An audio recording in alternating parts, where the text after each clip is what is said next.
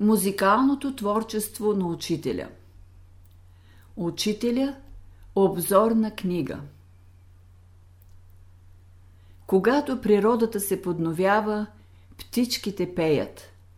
В началото на всяка божествена култура човеците пеят. Когато света се пресъздава, ангелите пеят. Учителя. Музиката съпътстваше учителя навсякъде. Тя беше израз на живота, който той носеше. Израз на онази вътрешна пълнота, мир, хармония и красота, които го изпълнваха. Тя отразяваше всеки момент от живота ни с него. Чрез нея той говореше тъй, както и със своето слово. Учителя започваше и завършваше всяка работа с музика. Разумният живот се проявява музикално.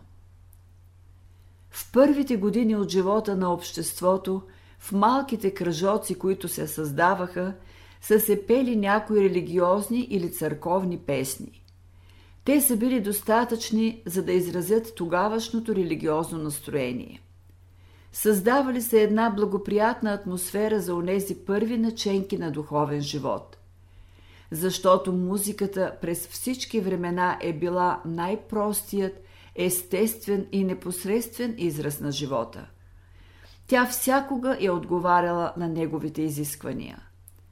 В онези първи времена музиката е била проникната с молитвен дух.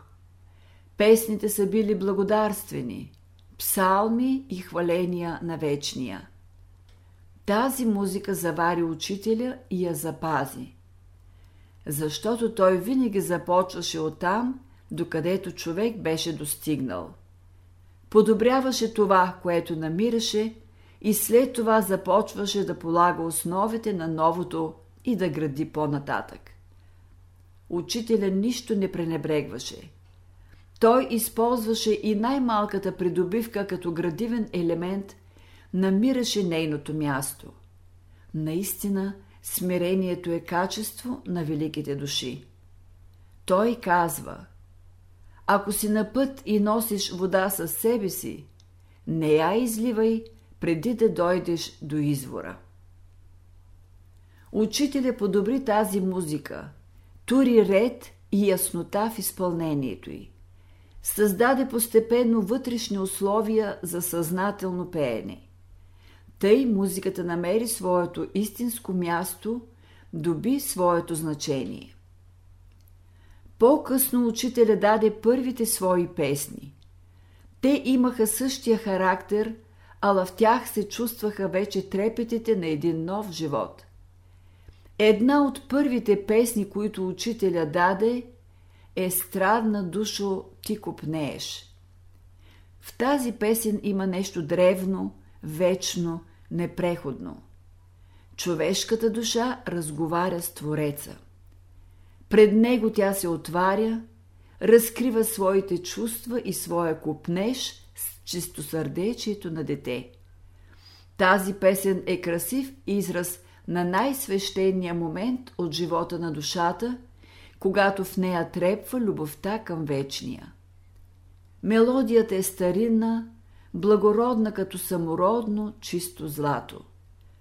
Тя завършва с затихващи, милващи тонове, които утешават, успокояват, въдворяват мира. Постепенно учителя дава нови песни в съответствие с засилването и разрастването на духовния живот. В някои от тях се долавят борческите мотиви на старите богомили, неустрашимите борци за свобода и правда. Така постепенно новите песни, изразители на новия живот, заеха своето място. Като проследим песните от онова време, тъй както ги е давал учителя, можем да съдим за тогавашното състояние на душите, за средата, в която са живели, за мъчнотиите, които са срещали, външни и вътрешни, за борбите, които са водили. По тях можем да проследим стъпка по стъпка онази благотворна работа, която учителя е извършил, онзи подтик към съзнателен живот, който е дал. Песните "Събуди се", "Стани", "Милосърдието", "Зора се чудна зазорява" изразяват живота от този период. В песните "Росна капко", "На белия цвят", "Ние сме славечета горски" се долавя вече радостния ритъм и свежия лъх на ранното утро. По отношение на старата религиозна музика тези песни са революционни не само по текст, но и по характера на мелодичната линия, която им е дадена, както и по свежия и бодър ритъм, който ги изпълва. Те говорят вече за излизане на съзнанието от затворения кръг на религиозните форми с неговите корави традиции, неподвижни понятия и представи всред пробуждащата се природа към радостния живот на новия ден. Все от това време са и благодарствените утринни песни "Благославей" и "Ще се развеселя", красива мелодия върху текст от пророк Исаия. В тях се чувства моментът на очакването, готовността преди да се почне истинската работа и учение. Песните "Изгрява вече ден тържествен", "Сине мой", "Изгрей, изгрей ти мое слънце" изразяват същия момент на живота. Всички тези песни показват, че човек се подготвя за съзнателната работа, която му предстои. Работа, която изисква постоянство, търпение и любов. В това време учителя дава химна на бялото братство "Напред да ходим смело". Мощен устрем има в тази песен. Това е химн на светлите сили, които идват да помогнат на човека, да го повдигнат и освободят. Впоследствие учителя даде и други химни. Във всички тях се чувства бодрата стъпка на пробудения човек, който съзнава своята сила, знае своя път, вижда своята цел. Към този период спада песента на гласните букви. Това е първото вокално и дихателно упражнение. Това простичко упражнение има бодрия ритъм на младенческия живот. Ако го изпеете последователно с всяка една от гласните букви А, О, У, Е, И, то може да измени едно лошо състояние у вас в добро. Това упражнение ознаменува започването на съзнателната работа. С отварянето на школите учителя въвежда учениците в една нова област на живота и следователно в една нова област на музиката. Нови изисквания, нови задачи изникват пред нея. Тя е неразделно свързана с живота на учениците. Съпътства ги навсякъде. Към нея те прибягват при всички случаи. Тя става важен метод за работа в школата, метод за възпитание и самовъзпитание. Музиката не изразява само настроенията и чувствата. Тя не е само изкуство. Тя е и наука. Тя е една сила. Тази музика трябва да се изучава и прилага. Учителя я нарече окултна музика, органическа музика или музика на природата. Той казва: "Изучавайте музиката като наука и изкуство, условие за съграждане на човешкия характер". Учителя прави следното съпоставяне между обикновена и окултна музика. Обикновената музика, тъй както се е развила технически, е подготвителна степен към окултната музика. В обикновената музика има два момента. Един момент на радост, а вторият на скръб. Единият момент представлява съграждане, другият – рушение. Обаче в това съграждане и разрушение няма нищо определено. Няма идея, няма път. Затова тази музика винаги остава незавършена. Тя оставя в душата едно чувство на неудовлетвореност, една тъга, докато музиката трябва да оставя едно радостно чувство в възходяща степен. В музиката има творчество. Истинската музика не е нито в скръбта, нито в радостта. Тя уравновесява силите, които създават тези състояния в човешката душа. Музиката е изкуство, което гради. Без музика нищо не може да се извърши. Най-добрата песен от обикновената музика става едно окултно упражнение, но никога не може да стане една окултна песен. Едно окултно упражнение може да стане една от най-добра песен, но една окултна песен не може да я преведете в една обикновена песен. Това е немислимо. Ако изглаждате едно окултно упражнение, постепенно ще му придадете характер на обикновена музика. Трептенията на окултната музика са по-силни, по-мощни. Тяхната проникваемост е по-голяма. Някои от големите музиканти се приближават към границите на окултната музика, но те са малцина. Окултната музика се отличава със своята крайна мекота, яснота, картинност и природни образи. Окултната музика е музика на природата. Тя действа чрез картини и образи. Всички картини в природата са символи на онези живи сили и закони, които работят в нея.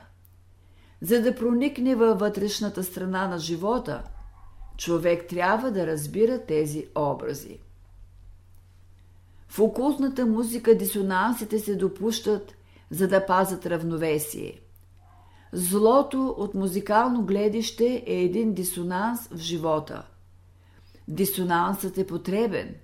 След него идва хармонията. Между всички явления в природата има тясна връзка, както между тоновете на музикалните гами. Явленията в природата са наредени по законите за образуване на гамите. Тази последователност на явленията наричаме природни гами. Измени ли се мястото на един от тия тонове, цялата гама се изменя. Когато човек попадне в една от тия гами, когато хармонизира силите на своя организъм, той влиза в природата, разбира я, въодушевява се от обстановката, която го заобикаля, неусетно започва да пее от дълбочината на душата си. Това показва, че той е влязал в хармония с природната музика. Той приглася на природата. Това значи да бъде човек в хармония с божественото в природата. Няма по-велико изкуство и по-велика музика от изкуството и музиката на природата. Всички велики хора са превеждали от тази музика на природата. Те са я долавили и изразявали в слово, песен, мисъл, дело, във всяка своя постъпка. Това е смисълът на съвършенството. Да се хармонизира човек с силите на великата разумна природа, да чува музиката на всемира. Понякога в нашите екскурзии из планините учителя ни е спирал при някой хубав ручей и е обръщал вниманието ни върху песента на водите върху камъните. В някои места тази музика е особено красива. На други места той ни караше дълго време да разместваме камъчетата, докато песента на водите стане хармонична, хубава. Музиката на природата се възприема не само с ухото, тя се възприема и с душата. Мотивите в окултните упражнения са взети от природата. Образите и ритъма също. Учителя даде първото упражнение. Сила жива, сила жива, кажи ми, кажи ми, де вода извира. То има ритъма, чистотата, простотата и красотата на планински поток, който скача по камъчетата надолу. Идеята е изразена приблизително. Природата е жива. Това е мажорен мотив.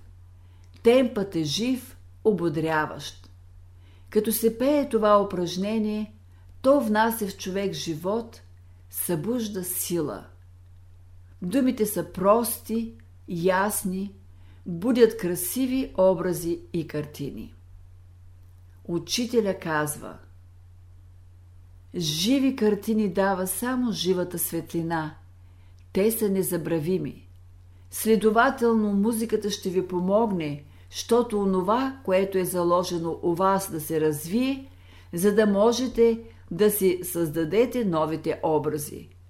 Външният образ трябва да бъде красив, но той трябва да има идея. Като казваме «де вода извира», ние търсим извора, високия извор. Това е образец на окултен мотив. Във втората част на упражнението мелодията и ритъма се сменят.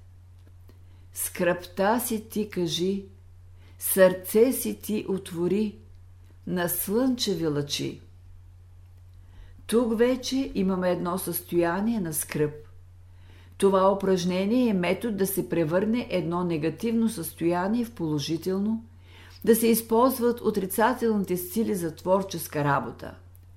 Скръпта се ражда от липсата на светлина. Дойде ли светлината, скръпта изчезва. Слънцето лекува скръпта. Понякога учителя създаваше песните непосредствено в момента, като отговор на една нужда, като решение на една задача, като метод за излизане от дадено състояние. Веднъж ние бяхме с учителя на топлия южен склон под езерото Махабър, насядали върху ароматните смрики, огрени от слънцето. Водеше се един от онези незабравими разговори, при които душите се отварят за светлината, както цветята. Върховете бяха прозрачни, а долу върху водите на езерото играеха слънчевите лъчи и изпълваха с трепет цялата долина. Всички бяха радостни и щастливи. Само една ученичка седеше на страна натъжена и скръбна. Тя не виждаше слънцето, нито чудните гледки наоколо, душата й беше затворена за словото на учителя. Като спря да говори, учителя погледна към нея, срещна пълните й със сълзи очи и, като взе цигулката, почна да свири една нежна, тиха мелодия. После я запя, като сложи следните думи: весел ти бъди, бодър ти стани, грижите на живота са товар безполезен. Песента подхванаха всички. Една светла мелодия се разнесе над ароматните поляни. Ученичката престана да плаче, погледна учудено, усмихна се, душата й се отвори за красотата на живота и тя запя с всички. При друг един случай, подобен на този, учителя изпя песента: да имаш вяра, вяра, да имаш вяра, като отговор на едно състояние на обезверяване, на съмнение. Тези песни останаха като методи, чрез които човек може да превърне едно негативно състояние в положително, да насочи силите към добро. При окултното пеене важен е резултатът. Това, което пееш, трябва да преживееш с ума, сърцето, душата си. Тогава цялото битие пее и взема участие. В ума и сърцето влизат нови сили. Учителя казва: ако твоето пеене може да подейства на скъперника и той отвори кесията си, то е окултно пеене. Ако твоята музика оздравява болния, тя е окултна, божествена. С нея ти можеш да работиш. Музиката е сила. Понякога учителя вземаше само една единствена дума. Пееше я по различни начини, докато посредством песента разкриеше нейното съдържание за нас. Така чрез една дума само, чрез музиката, която тя съдържа, той ни въвеждаше в един красив свят. Тази дума ставаше ключ да се отваря този свят. Веднъж учителя изпя думата благост. От нея той създаде песен за светлината. По-късно учителя даде песните вдъхновение, вехади, аум. Това са мантри, свещени песни, песни за хармонизиране с божественото в природата. В тях има сила. Има песни от учителя, които премахват всяко недоволство и неразположение, внасят бодрост, здраве и радост в душата.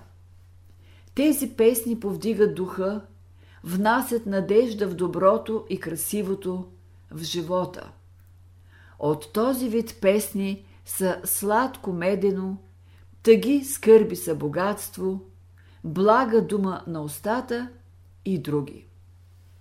Учителя казва: като станете сутрин, изпейте си една малка песен и тогава почнете работа.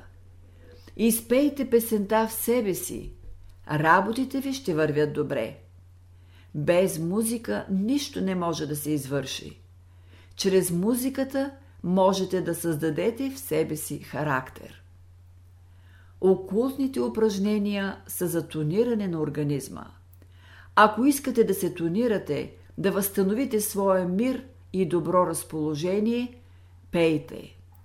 Окултната музика е едно спомагателно средство за развиване на ума и сърцето, на техните способности и сили.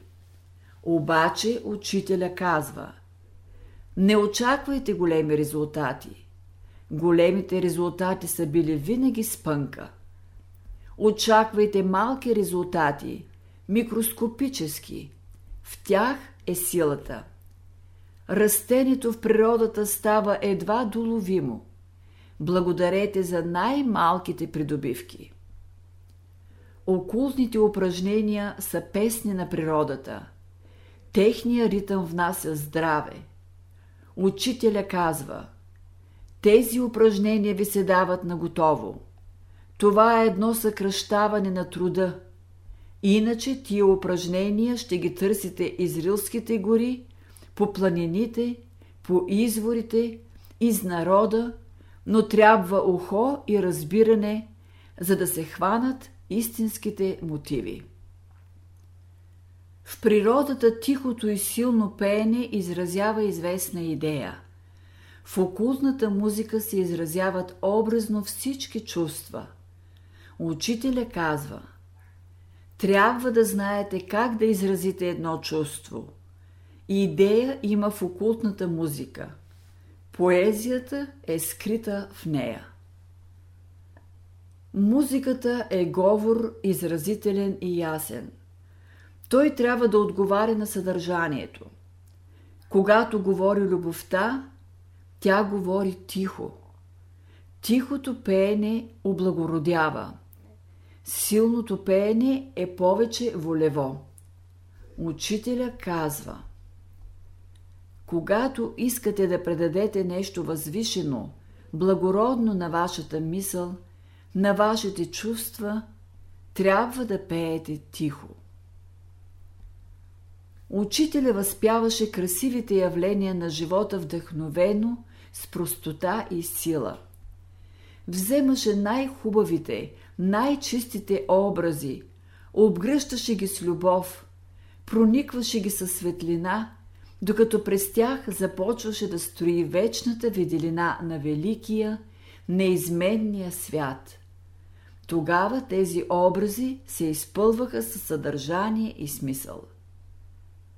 Между окултните упражнения, които учителя ни даде, има малък химн на изгряващото слънце. Той започва с простите и ясни слова. Изгрява слънцето, праща светлина, носи радост за живота тя. Мелодията със същото просто съвършенство извиква картината на изгряващото слънце. Тази песен се придружава с широки, плавни движения, като че душата се отваря, за да приеме светлината. Учителя пояснява: като пеете това упражнение, вашето слънце да изгрее. Ние не разбираме слънцето в природата. Ние не пеем на това външно слънце. Когато това наше слънце изгрее, то ни праща светлина, която носи радост на живота. Тогава идва силата. Сила жива, изворна, течуща. Като приема тази сила, човек става един жив извор, изявление на вечния. В третата част следва текст на непознат древен език. Ако се преведат движенията, които придружават тези думи, те означават правилно даване и приемане. Даването е начало на съзнателен живот. Много от правилата за ученика учителя облече в красивата дреха на музиката. Вложи в тях съответен ритъм. Така създаде ред малки песни. Който се проникне от тяхната мелодия и ритъм, разбира, че това са правила на самия живот. Към този род упражнения спадат мисли, право мисли, сила, здраве и богатство, при всичките условия на живота, тъги, скърби са богатство, сила, живот и здраве, аз мога да любя, добър да стана и прочие. Животът, словото и музиката в учителя бяха едно. Хваление на вечния, на когото са посветени най-хубавите от химните, които учителя създаде. Те ще звучат през вечността, ще се носят по цялата земя, ще говорят на човешките души непосредствено на език, който те разбират, независимо от това, кои ширини и дължини на земното кълбо обитават. Това е песента на словото, която изпълва всемира, направена достъпна за човеците. Бог е любов, вечна, безгранична, пълна с живот, живот на благия Божий дух. Към тези песни спадат Духът Божий, химн на великата душа, Махар Бену Аба, Венир Бенир и други. Последните песни са на древен, прастар език, отдавна забравен от човеците. Всяка дума от този език е сама по себе си песен. Макар непреводими, тези думи говорят на душата за непостижимия, безграничния, незнайния. Учителя чувстваше музиката в красивото слово и можеше да я изпее. Така той сложи мелодии върху текст от първата глава на Евангелието от Йоан. Това са песните «В начало бе словото» и «Имаше човек, изпратен от Бога». Тези песни са величествени, драматични, в тях има дълбочина и сила. Мелодията предава мистичната драматичност на текста. Тя го тълкува. Към тези песни можем да причислим и последната творба на учителя «Седемте дни на творението» върху текст от Битие, разширен и допълнен от него.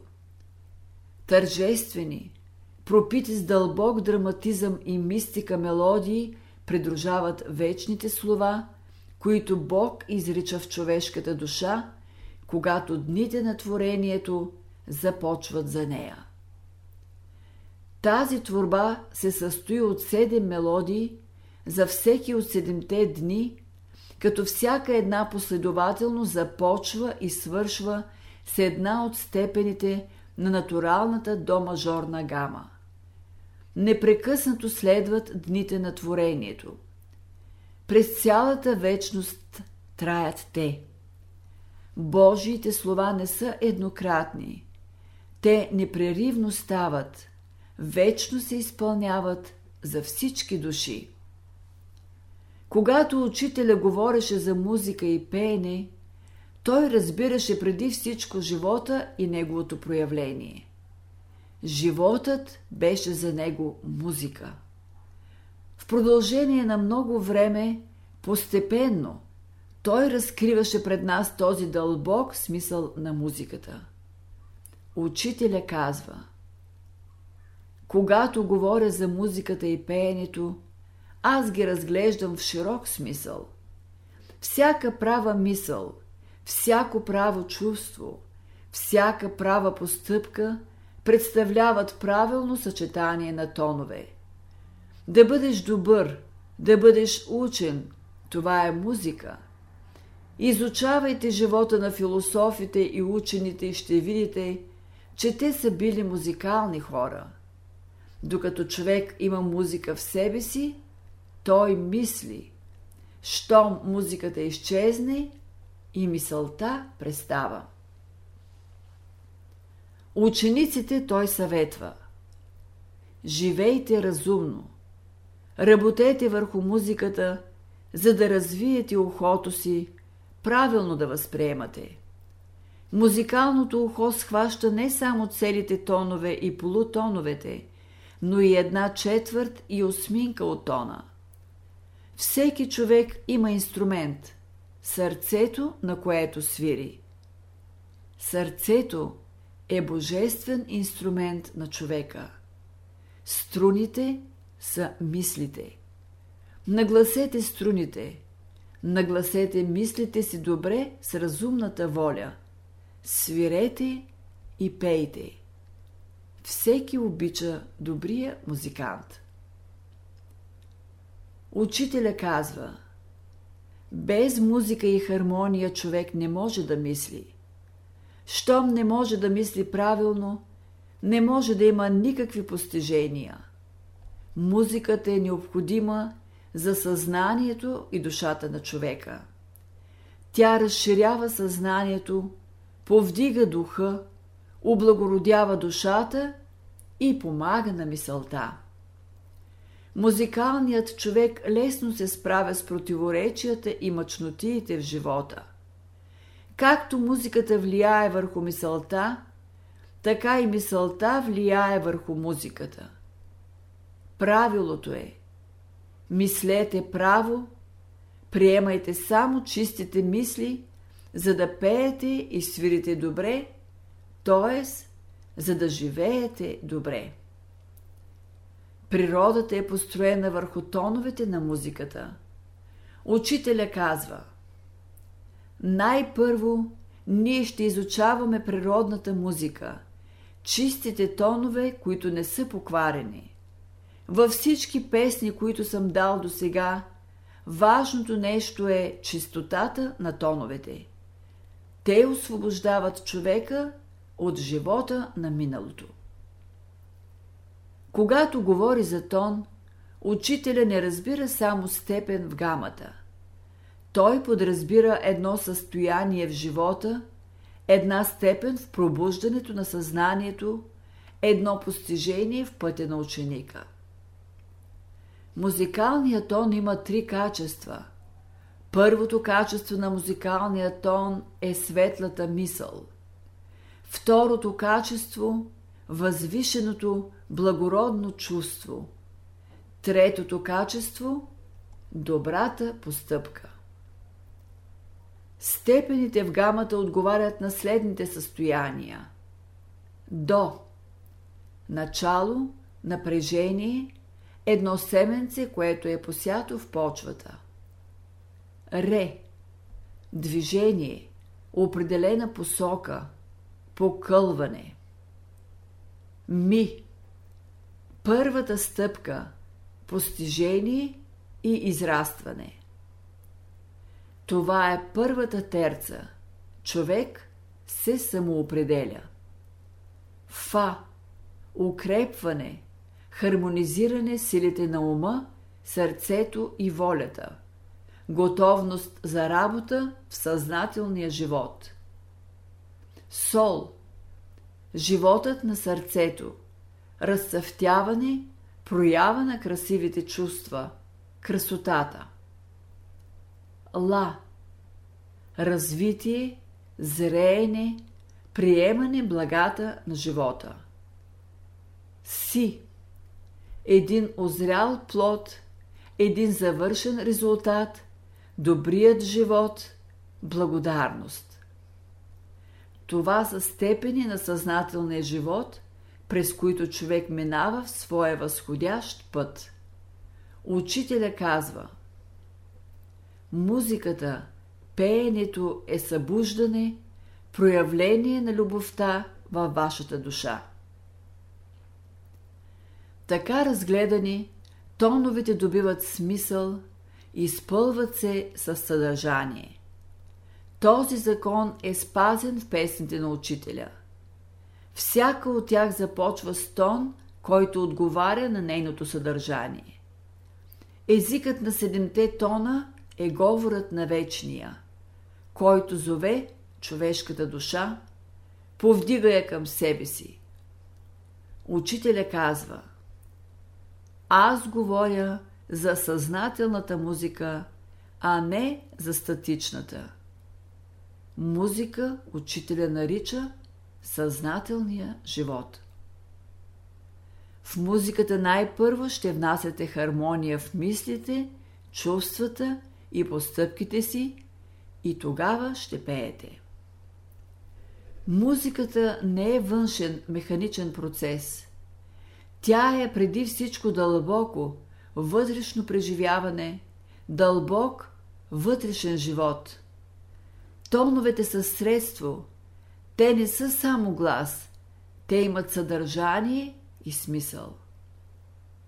Всяка степен в тоновата редица отговаря на една добродетел, на едно качество на душата, на една способност на ума, на едно чувство на сърцето.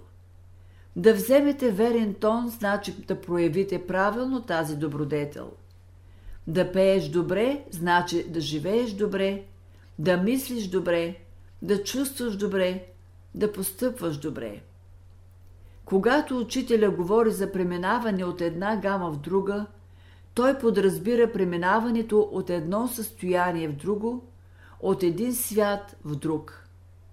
Музикалност значи хармонична проява на всички способности на ума, на всички благородни чувства на сърцето, на всички възвишени идеи на душата. Музиката е дреха на доброто. Разумният живот се проявява по законите на музиката. Това е новата философия на музиката, която учителя преподаваше в школите. Музикалният човек внася нещо ново във всичко, каквото прави, във всяка мисъл, чувство и постъпка, във всеки тон, който взема, във всяка песен, която пее. Гледайте музикално на всичко, което става в света. Съгласувайте се с разумното начало. В Бога живеем и се движим. В това движение има хармония. Това, което хората наричат музика, поезия и наука, представлява външно отражение на божествената музика, поезия и наука, които се долавят от човешкия ум и сърце и се изнасят навън. Пеенето трябва да изразява правата мисъл и благородните чувства, които смекчават и облагородяват характера на човека. Истинското пеене трябва да включва 3 елемента: Първо, трябва да проистича от разумната любов. Второ, трябва да се придобива с вяра, която дава широчина и простор на гласа. Трето, в пеенето трябва да има надежда, че това, което се пее, може да се реализира. Щом в пеенето има вяра, надежда и любов, животът се проявява. Пеенето трябва да бъде непреривен подтик в живота на човека. Задачата на музиката учителя поставяше ясно. Помнете едно нещо. Пеенето и музиката имат смисъл само тогава, когато служат за облагородяване на човека. За характера на човека се съди по неговата музикалност. Колкото по-музикален е човек, толкова характера му е по-издържан. Да бъде човек музикален не значи да знае да свири и да пее, но да има дълбок вътрешен усет към музиката. Музиката внася в душата на човека разширение, в духа сила и мощ, в сърцето мекота и топлина, а в ума светлина и свобода. Като говорим за музиката, намираме, че малко хора са истински музикални. Повечето започват с техническата страна на музиката. Музиката има много страни. Тя има сложен характер. Техниката е само едната страна. Ние се интересуваме от музиката главно от възпитателно гледище. Възпитателната страна на музиката представлява нейната научна страна. В хубавото пеене има чувство и мисъл, светлина и топлина. В този смисъл пеенето е необходим предмет в школата. Който не знае да пее, не може да бъде ученик. За ученика музиката е като броня. Тя го предпазва от външни и вътрешни неблагоприятни условия. Музиката служи за равновесие, пази човека да не се увлича от лошите страни на живота.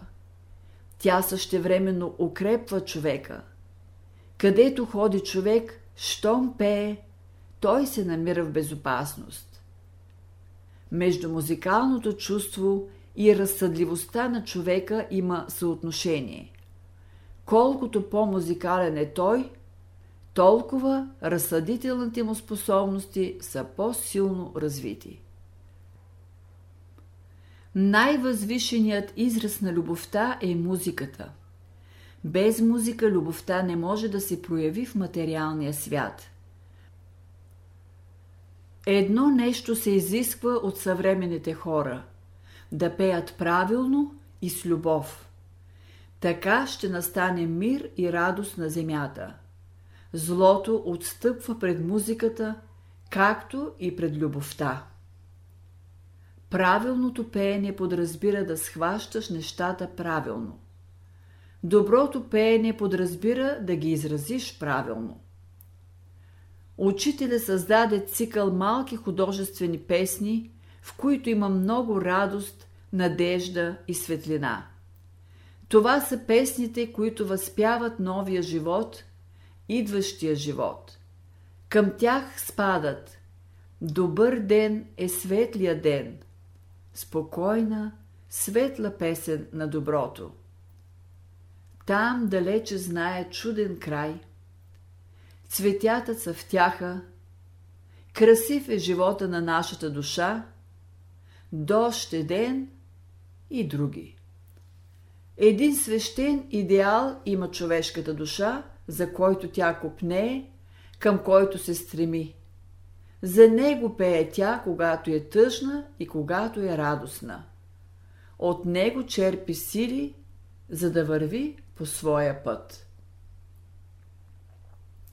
Между музикалните упражнения, които учителя даде, има песни, в които се възпяват големите противоречия в живота.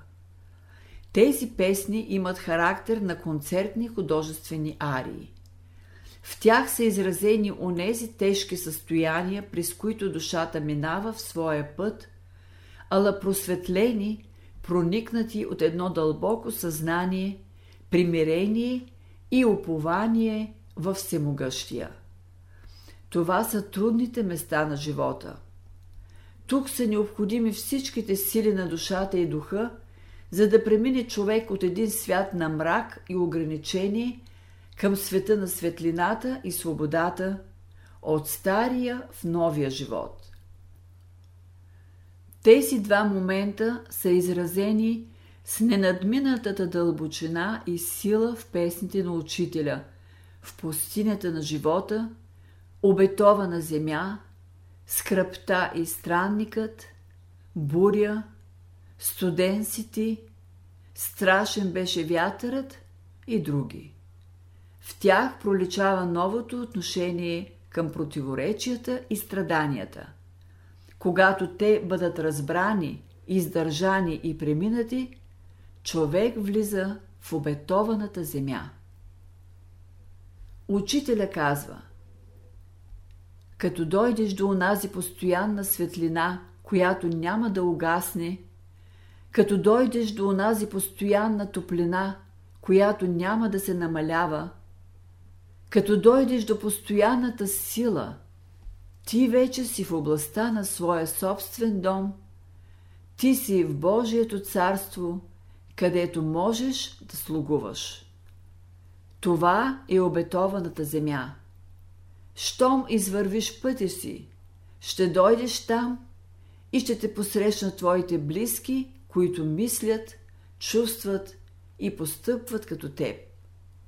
Те ще ти стиснат ръката и ще ти кажат: ние сме радостни, че извървя дългия път и дойде при нас.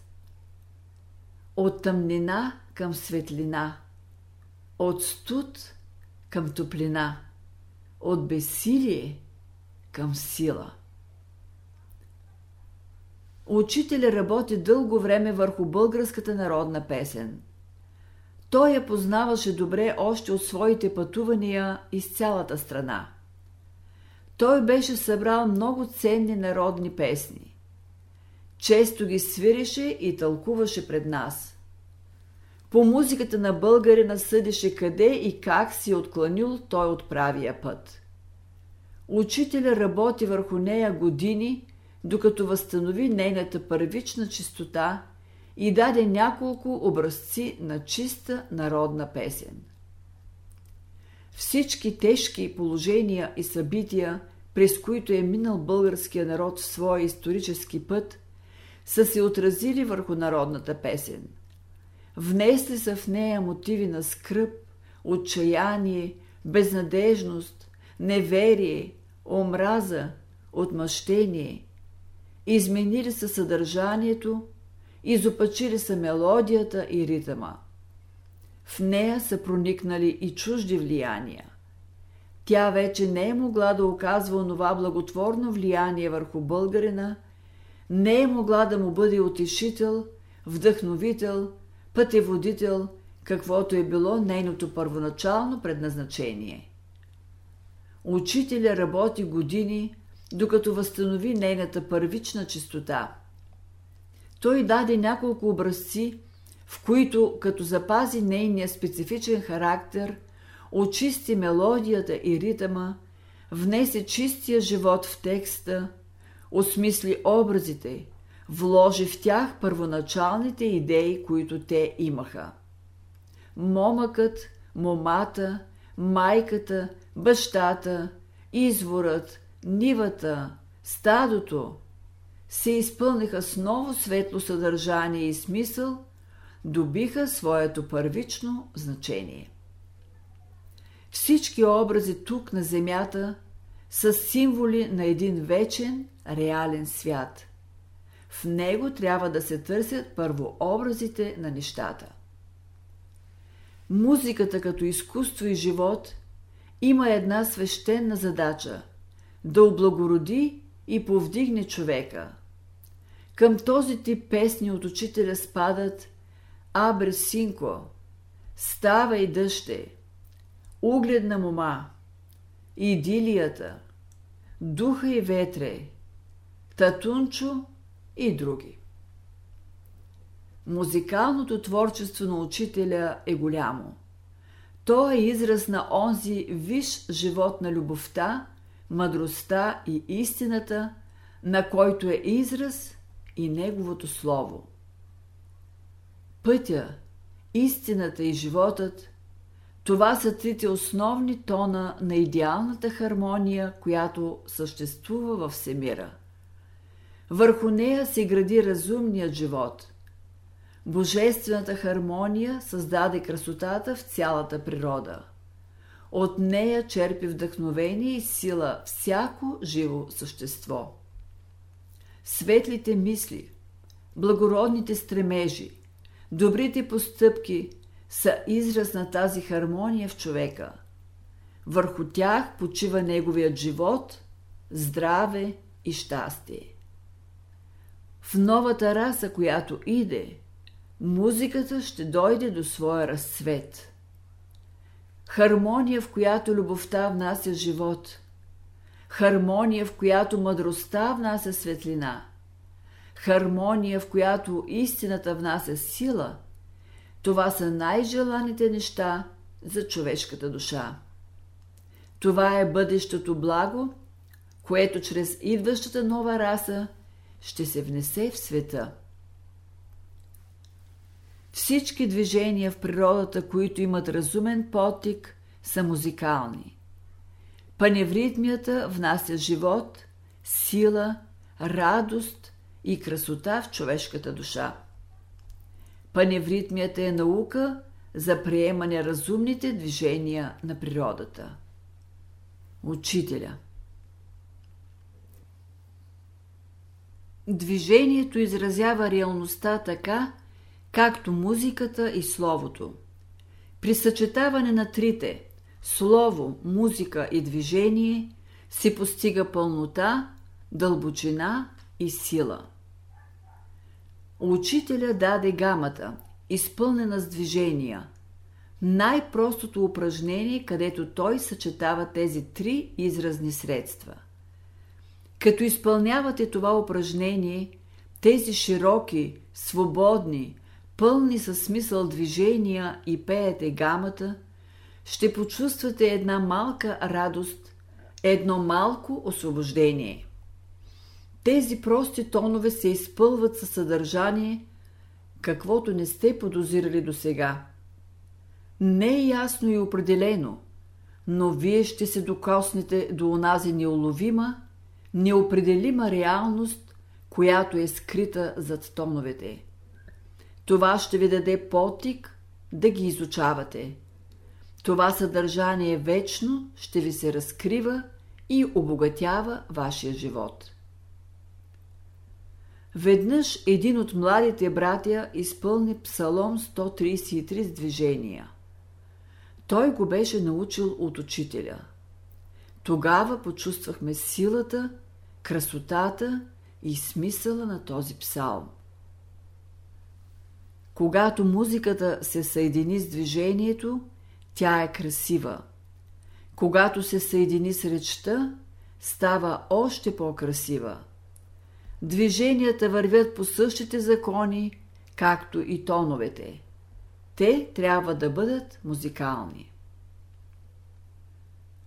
Учителя даде една система от упражнения, в които музиката е съчетана с движения и слово. 28 упражнения са свързани според известни вътрешни закони в една красива игра, израз на един светъл, възходящ живот. Учителя е нарече паневритмия. Той даде музиката и движенията последователно. Това голямо дело учителя създаде просто и скромно. Създаде го незабелязано, почна го като че случайно. Една топла лятна привечер ние се бяхме събрали около учителя на поляната. Наскоро беше валял дъжд. Въздуха беше свеж и влажен, наситен с онзи сладостен дъх на боровете, който му придаваше вкус на горски мед. В тревите щурчетата се обаждаха вече. Слънцето се спускаше към горите. Часовете и минутите минаваха край учителя като пратеници от далечна страна, натоварени с скъпи дарове. Всеки миг се приближаваше с почитание, слагаше своя дар и отминаваше с мълчалив поклон. Такава пълнота се чувстваше в присъствието на учителя, даже и когато не говореше. Мнозина от братята и сестрите, които присъстваха, бяха музиканти. Разговора се водеше върху народната музика и игри, с които българския народ е твърде богат. Учителя обясняваше някои стъпки в народните игри, превеждаше тяхното значение, после изсвири няколко мелодии, като посочи кои са първичните, чисти мотиви в тях и кои вмъкнатите в последствие. Много от народните песни и танци водят началото си от древните окултни школи. В тях е скрито известно знание. Самите те представляват методи, с които човек може да си помогне и при разрешаване на някои задачи в живота. На народа, както и на децата, знанието за живота се предава чрез игри и песни. Традицията, живата народна летопис ги е запазила до днес, макар и изопачени и покварени от неправилния живот на ред поколения. Учителя изсвири няколко мотива, които той беше възстановил и очистил, и пожела някои от братята и сестрите да ги придружат с движение. Всеки по свое вътрешно чувство изрази ритъма на музиката. Получи се пъстро разнообразие. Учителя свирише и наблюдаваше, без да поправя. После той сам показа най-простите и естествени движения, които могат да придружават една мелодия. Някои от присъстващите ги повториха, почна се една малка работа спонтанно, естествено, като че случайно. Това беше началото на паневритмията. Много от движенията, които братята и сестрите правеха тази вечер, влязоха след това като елементи в нея. Учителя използваше всичко, което идваше дълбоко от живота самородно, ала го поправяше и съгласуваше с законите, които той познаваше. От тази вечер почна редовна работа. Тя се разрастваше като голям и хубав пламък и озаряваше лицата на всички. Идеите се раждаха и осъществяваха тук. Тази работа облече всички. Музикантите бяха постоянно около учителя, от сутрин до вечер. Понякога седяха с него при пианото в салона. Опитваха и записваха мелодиите, после на поляната упражняваха стъпките и движенията. Всеки бързаше да привърши обикновените си задължения и да дойде тук. Учителя даваше нови мелодии, нови движения, свързваше ги, разработваше, проверяваше, изучаваше, поправеше, докато се постигне това, което искаше. Той работеше неуморно, с любов, и тази любов се предаде на всички. Създадоха се групи, които разучаваха упражненията. Имаше музиканти, които изпълняваха музиката и записваха новите песни. Изгрева се изпълни с музика, с движение, с един нов живот. Вечер до късно голямата лампа осветяваше с ярка светлина поляната. Чуваха се звуците на цигулки и китари, разучаваха се упражненията на паневритмията. Красивата работа увлече и плени всички. Сам учителя живееше с нея постоянно. Докъсно през нощта, горе в малката му стаечка, се чуваха звуците на цигулката му. На другия ден той даваше нови песни, нови упражнения. Тъй в продължение на няколко месеца бе създадена паневритмията. Разучаваха я всички под ръководството на учителя. От тогава тя се изпълнява в ранните утренни часове в кръг от всички, наредени двама по двама. Един малък оркестър свиреше в средата. Учителя играеше в кръга сам и показваше упражненията. Паневритмията се състои от 28 упражнения, последователно хармонично свързани в едно цяло, според известни вътрешни закони. Тя представлява съвършена хармония между мелодия, ритъм и движение. Мелодиите са ясни, слънчеви, жизнерадостни. Паневритмията въздейства със своите приятни и чисти мелодии, красиви, прости и плавни движения, със своя жив, хармоничен ритъм.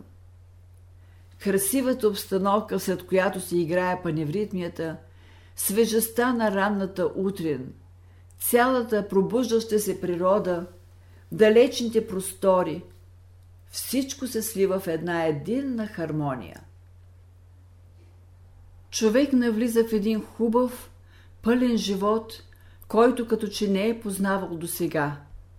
Паневритмията внася хармония в участващите. Човек изпитва радост, вътрешно облегчение, когато е в хармония със своите близки. Ритъма и движенията в паневритмията са взети от природата.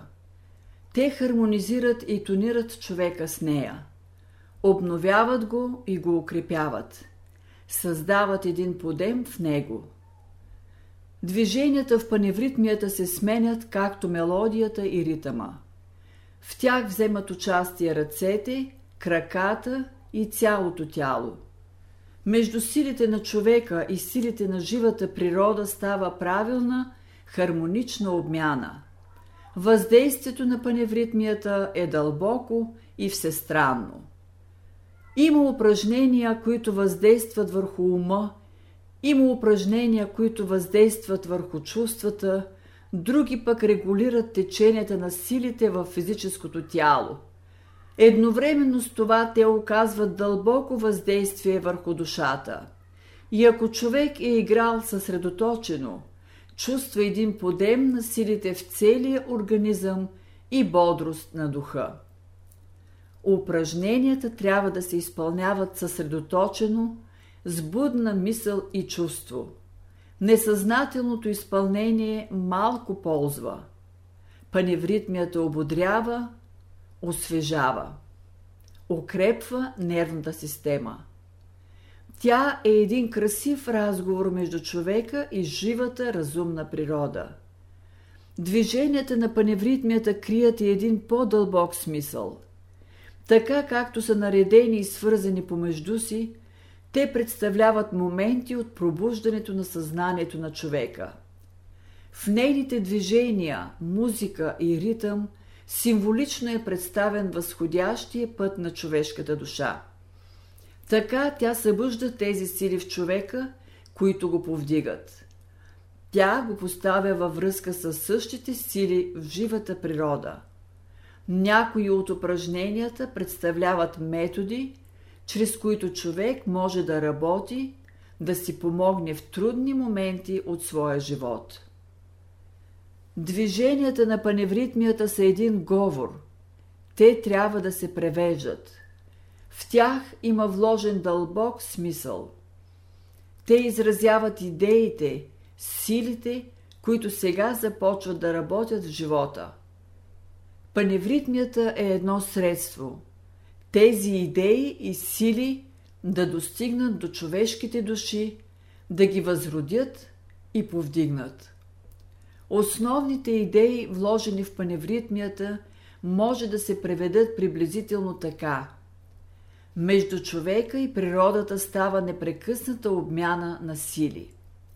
Човек приема от природата и дава. В тази обмяна живота се възобновява и поддържа.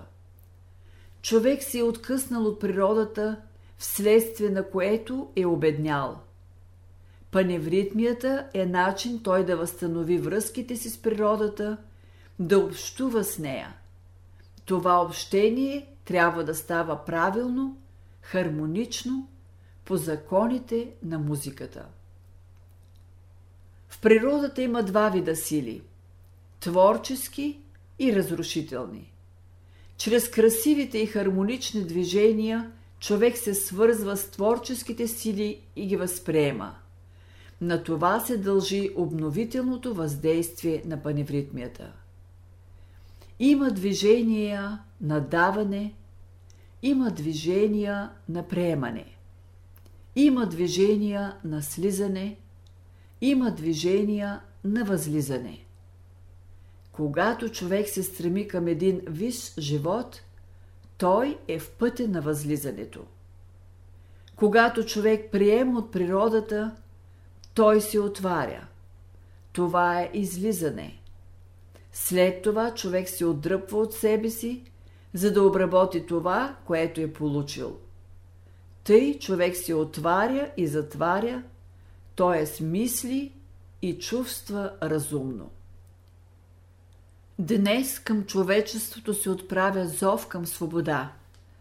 Той се превежда така: излез от живота на вечния залез и влез в живота на вечния изгрев.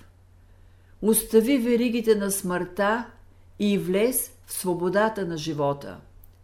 Излез от тъмните подземия на безлюбието и влез в радостта на любовта.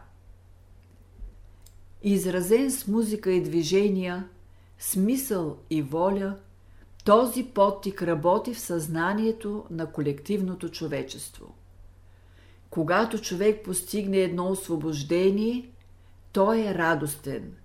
Радостта има свой израз. За да бъде човек здрав, чистите мисли, чистите чувства и чистите постъпки трябва да се внесат в живота. Словото на живота е зърното. Човешката душа е почвата, в която трябва да се посее. За да израсне то, необходима е светлина и топлина. Движенията на светлината са вълнообразни. Светлината носи словото на живота. Човек възприема първо любовта, после възприема мъдростта и след това се движи напред към истината.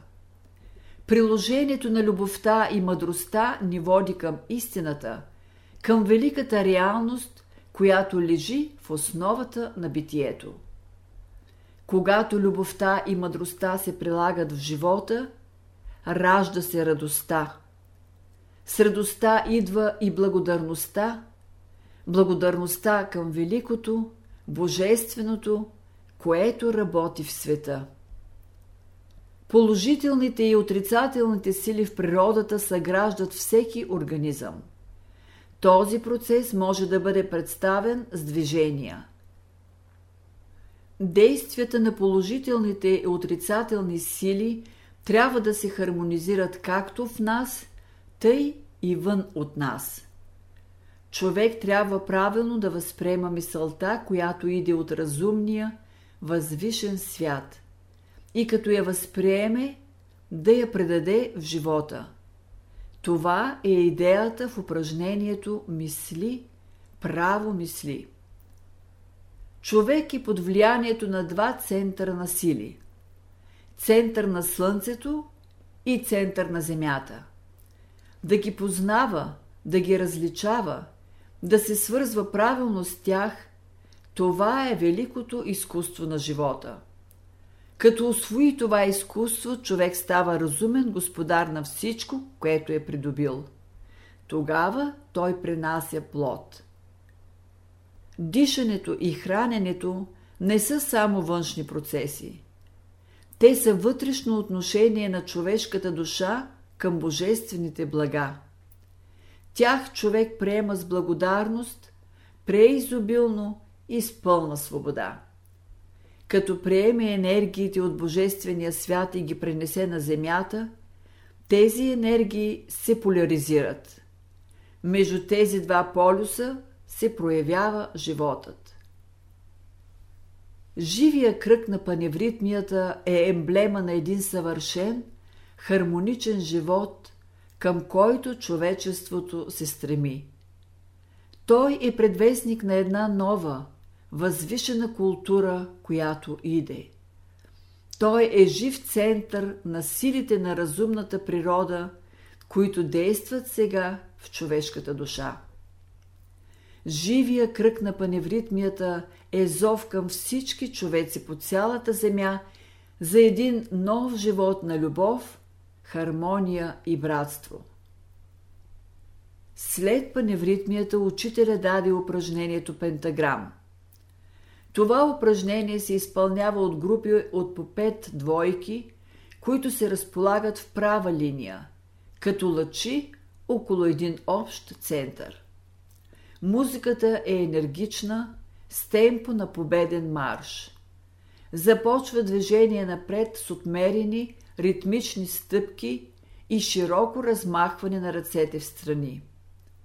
Като отмерват по известно число стъпки, определено за всяка двойка, при завършване на първата част от упражнението, двойките се разполагат така, че заемат 5-те върха на пентаграма. После под същия ритъм става обръщане на двойките към центъра на пентаграма.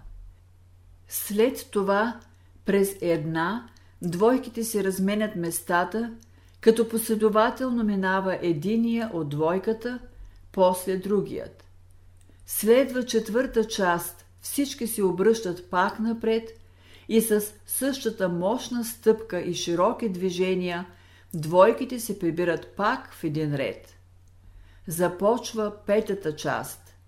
Тържествена маршова стъпка.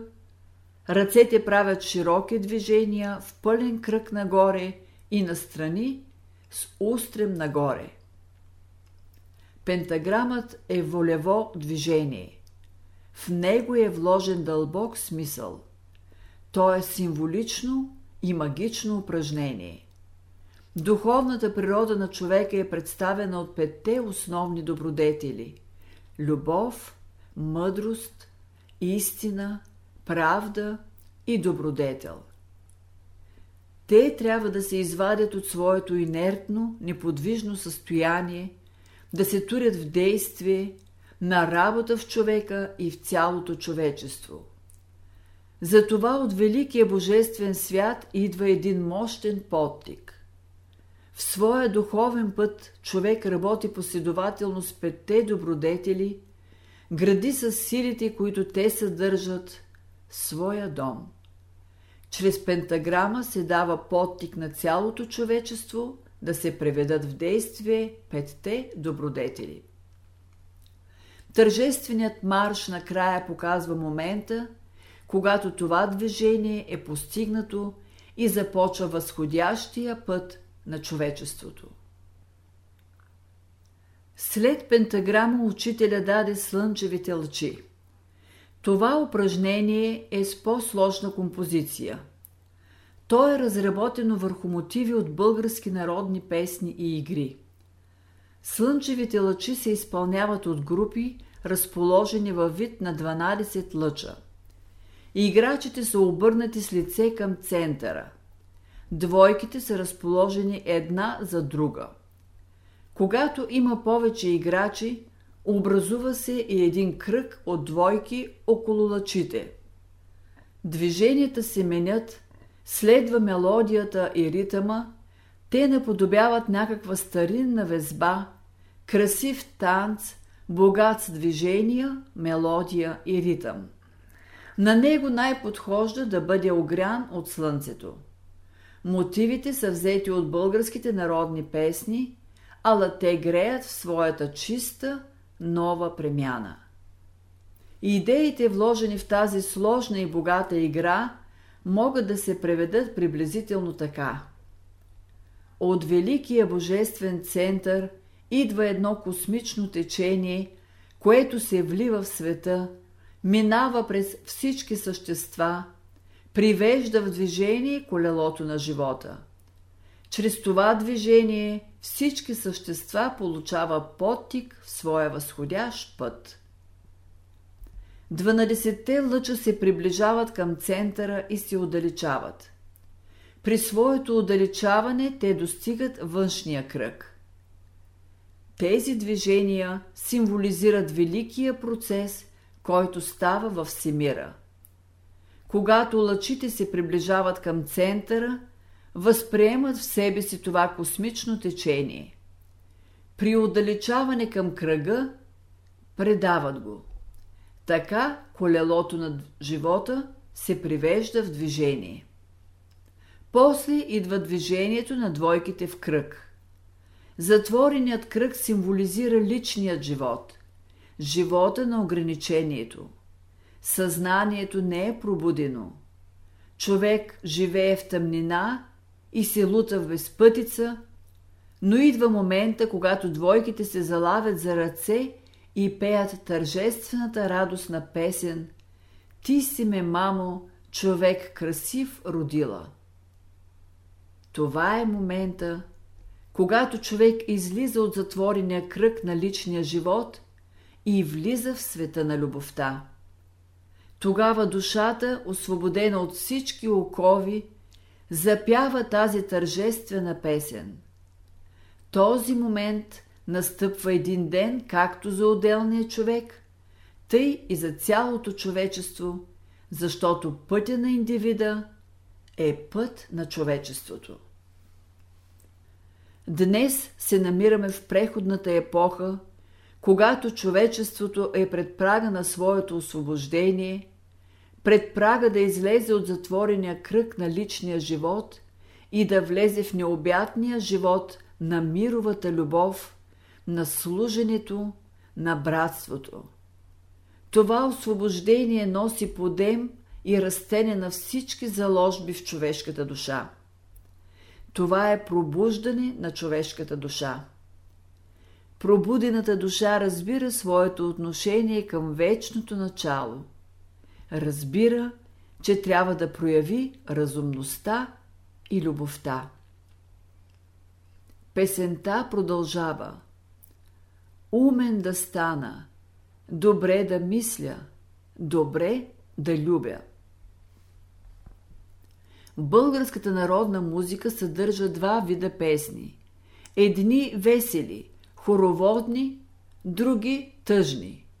Но и в двата вида песни българинът не разрешава задачите си, не намира път в живота си. В едните песни той тъжи за нещо изгубено, за което душата копнее и не може да го намери. Във веселите песни българинът иска да забрави тъгата по изгубеното, иска да се забрави във веселието.